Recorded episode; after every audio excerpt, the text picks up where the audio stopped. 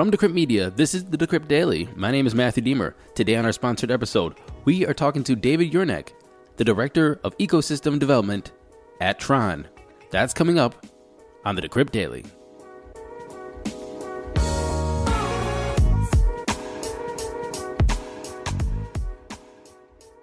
David Uhryniak, Director of Ecosystem Development at Tron. How you doing, sir? Welcome to the show. I'm doing well, Matt. How are you this morning? I am excellent. Thank you very much. A, a, little, a little slow, a little, little groggy this morning, but we're doing well. But what I want to talk to you about today is stablecoins, Tron stablecoin USDD. But before we get into all that, I want to know a little bit about you. Can you tell me a little bit about yourself, sir? Certainly. I've been at Tron for about one year now, and it has certainly been an exciting year.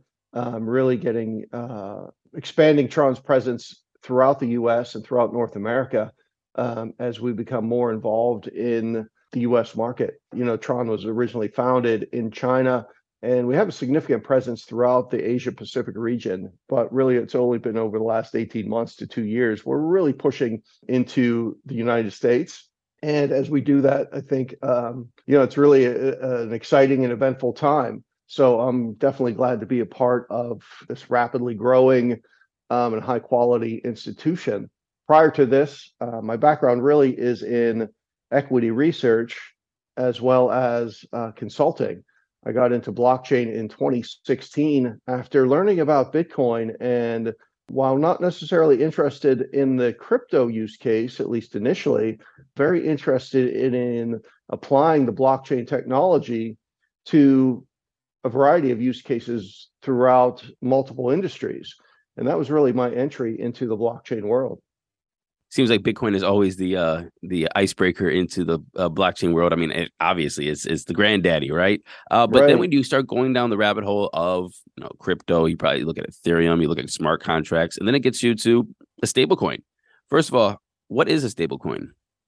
Yeah, so a stablecoin is just a digital asset that can be pegged to or based on, or its value can be based on some type of underlying asset. So we see stablecoins based on commodities such as gold or other materials. We see stable coins based on uh, fiat currencies. We see, um, and this is really where most of the activity in stable coins is centered, is around the stable coins based on fiat currency, primarily the US dollar.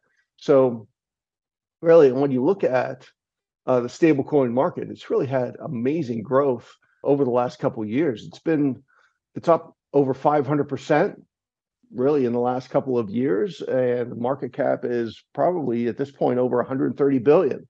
Pretty pretty significant adoption. Uh, i think most businesses most anything would love to see that type of growth.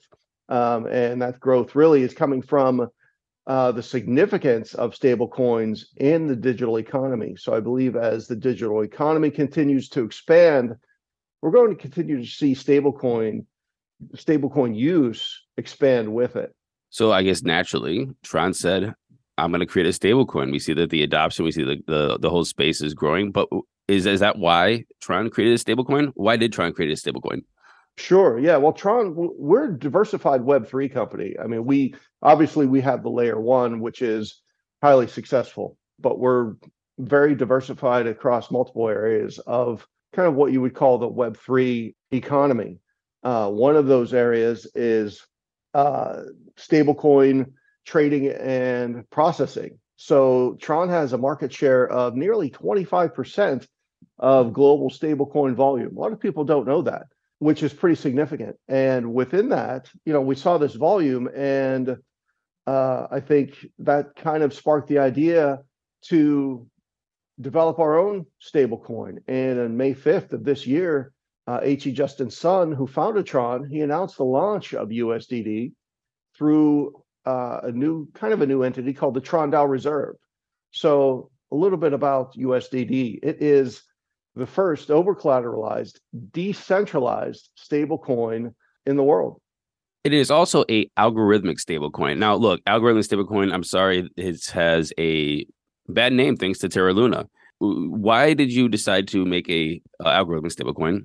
And how is this going to be different than Terra Luna's algorithmic stablecoin? Sure thing. Yeah, that, that's a question that comes up quite a bit. So when you compare you know, saying Luna is algorithmic and all algorithmic coins have this negative connotation is a bit, uh, and no offense, but it's somewhat of a naive view. And really, when if you study the Luna situation, really um, the issue that they had was rapid growth and excessive leverage. Excessive leverage is going to be an extreme negative for any cryptocurrency. You know, uh, we saw that just last week with FTT. So, what we do with USDD and how it's different, it's over collateralized, right? The minimum ratio is 130%. It's probably unlikely we get too close to that right now. The real time USDD collateral ratio is approximately 290%, right? So uh, the, the stablecoin's capacity to maintain its peg, as we talked about earlier, to its underlying asset, that's crucial to its success.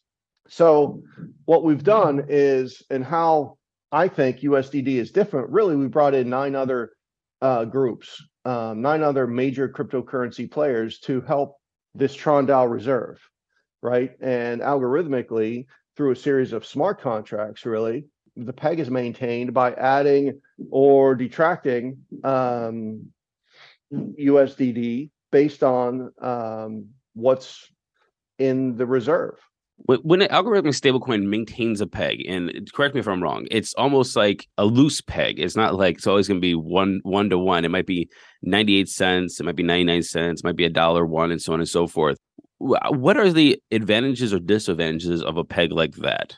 Yeah, well, on the advantage side, I think you know it, it provides a little more flexibility in times of uh, difficult market conditions, right? And, and, I think we saw that early on um, when it was first announced in last May. Um, that was right around the time of the Luna situation.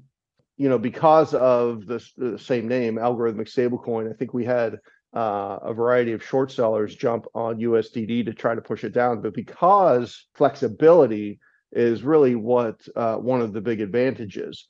Um, on the negative side, possibly it could create arbitrage opportunities um, that you pointed out earlier, but uh, we don't see that as being a risk to the overall model. And over time, those arbitrage opportunities will, will be eliminated what is the advantage of making a stable coin? So, I mean, look, I know a cryptocurrency, correct? Like, so if you make a crypto like um like Tron or what or, or whatever, number go up. You hold some, you sell them, you make money, right? You get gains. Mm-hmm. But if a, a, company makes a, a stable coin, which is backed one to one or uh, algorithmic or whatever, you uh, you have a ecosystem, like you said, the ecosystem is growing, but it is only whatever you put into it for the most part, right? What is the the the advantage for a company like Tron to make a stablecoin? Yeah, good question. So, right, so if you go to the Tron website, it says on the front of our website, decentralize the web, and that's really um, that was the goal when we started. It's the goal now, and you know, Tron, the layer one, I believe, is really the most uh, accessible, inclusive blockchain in the world right? Because of its its low cost, because of its speed, because of its security, it really is accessible to anyone around the world. And as part of that, we want to make fair access to financial services also available to anyone in the world. And we think USDD having that is a simple step and really a significant advancement to provide that financial independence to people around the world. And you know, I think part of the goal of Tron is to really become the global settlement layer, and USDD is a critical piece of becoming that global settlement layer. Right? It's it's possible. We think that over the next five years, ten years, you'll see USDD really become that um, kind of foundational currency in the digital economy foundational currency in the digital economy. We have Web3, we have the metaverse. Facebook is making a big play into it. Even companies like Visa, MasterCard are making plays into it, making copyrights for, you know, any kind of uh, Web3 future. Um, what do you think the future of stablecoins is, and how do you think it's going to fit into Web3? Sure. Yeah. So you mentioned Visa, MasterCard, and really we're seeing everyone um, I think that's been the biggest change this year, even in what's called crypto winter, has been the uh, advancement of what might be called traditional companies or traditional financial services companies into uh, the blockchain world, into Web three, and you know, I, I was just on a panel a couple of weeks ago talking about you know what consensus mechanisms or consensus protocols might look like in a few years, and I think the only answer was that they'll likely be different than what they are now. And as we move to um, the next phase or move through the phases of Web3 adoption and Web3, you know, uh, evolution, uh, I think the way uh, currencies are used and currencies will change. And we believe that USDD uh, will be one of the fundamental uh, pieces of that Web3 economy as currencies evolve. Well, I hope to see this uh, space evolve, Web3 evolve, the metaverse. I'm a, a techie myself and uh, uh, love when we see new innovations coming out, and I'm excited about the future. David Uhryniak, Director of Ecosystem Development at Tron, I want to say thank you very much for coming on the show explaining USDD and stablecoins, algorithmic stablecoins, and I hope to talk to you again soon, sir. Matthew, it was great to be here. Thank you. Thank you very much for listening to this episode of the Decrypt Daily.